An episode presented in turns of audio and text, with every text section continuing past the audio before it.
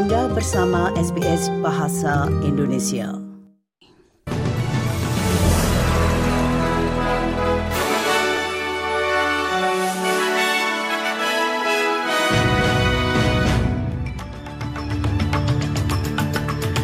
Warta berita SBS Audio untuk hari Senin tanggal 12 Februari. Sari berita penting hari ini, gugus tugas baru untuk perbaikan sistem pendaftaran NDIS, tinjauan yang memberatkan terhadap kontrak penahanan lepas pantai dirilis, dan dari sepak bola Amerika, Super Bowl 58 antara Kansas City Chiefs dan San Francisco 49ers saat ini sedang berlangsung di Las Vegas dan Pantai Gading menjuarai Piala Afrika AFCON. Berita selengkapnya. Sebuah gugus tugas baru akan mempertimbangkan perbaikan sistem pendaftaran skema asuransi disabilitas nasional. Penyedia NDIS dan Satuan Tugas Pendaftaran Pekerja akan memberikan saran kepada pemerintah untuk merombak sistem pendaftaran yang ada saat ini. In the last 10 years, uh, there's been two systems in the NDIS, one for registered providers and then unregistered providers. What we want to do is bring together our system so that we can ensure the safety, well-being and quality of services for people on the NDIS. Pemimpin Partai Nasional David Little Proud menanggapi video pendahulunya Barnaby Joyce yang terletak di Jalan Setapak di Canberra. Front bencher oposisi itu terekam tergeletak di tanah menggumamkan kata-kata kotor melalui teleponnya pada hari Rabu malam. David Little Proud mengatakan Barnaby Joyce paham bahwa tindakan itu tidak pantas. We've got to understand that this isn't normal behaviour and behaviour that even he uh, expects and accepts. Uh, it's, but there are extenuating circumstances, some of which he's made public, some he hasn't, and I, and I need to respect that. Uh, an error of judgment, but it, there are circumstances.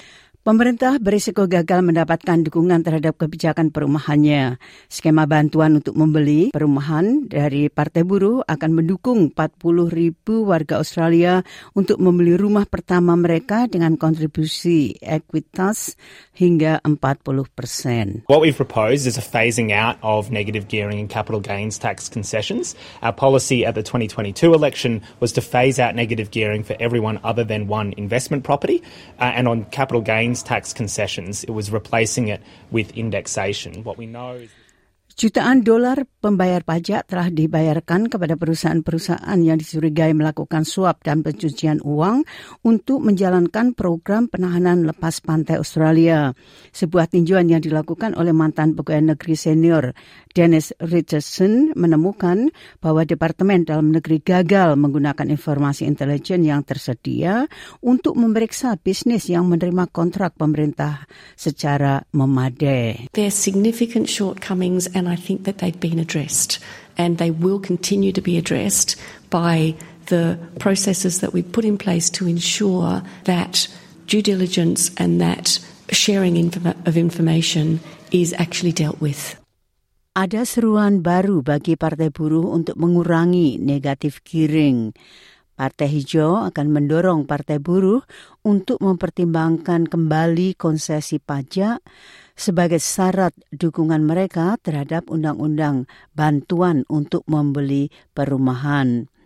Negatif giring memungkinkan investor mengurangi kerugian aset terhadap pendapatan paling umum digunakan untuk investasi property. Labor's scheme helps 0.2% of people who want to buy a home while pushing up prices for everyone else.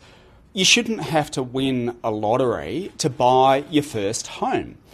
The Greens will push Labor to axe these billions of dollars in tax handouts to wealthy property moguls that are denying millions of renters the chance to buy their home.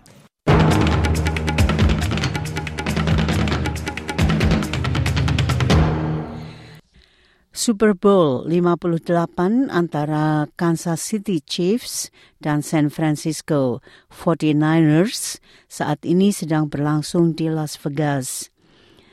Pertandingan itu disiarkan langsung ke 190 negara dan mendapatkan dukungan dari Departemen Luar Negeri Amerika Serikat yang mengadakan pesta menonton di lebih dari 30 lokasi di luar negeri. Ini dapat menjadi pertandingan NFL yang paling banyak ditonton di seluruh dunia.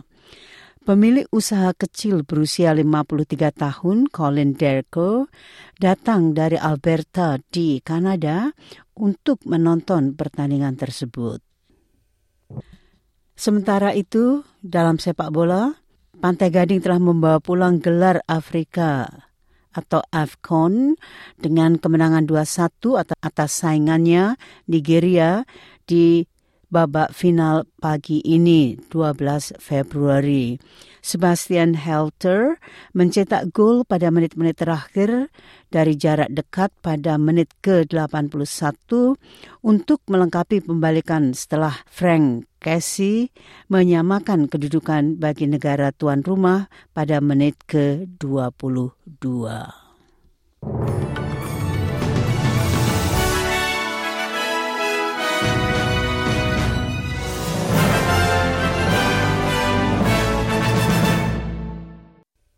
Sekali lagi seri berita penting hari ini.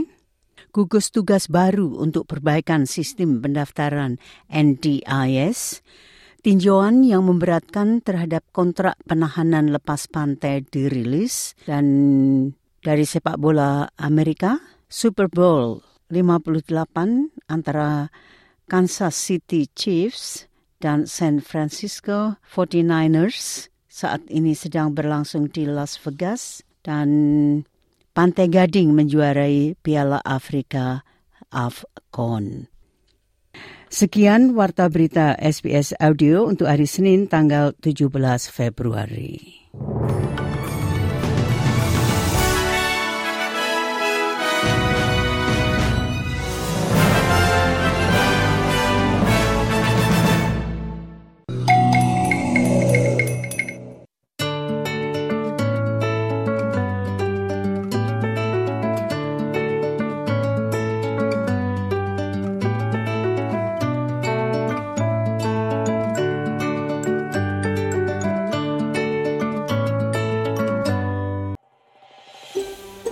Anda ingin mendengar cerita-cerita seperti ini? Dengarkan di Apple Podcast, Google Podcast, Spotify, atau di mana pun Anda mendapatkan podcast Anda.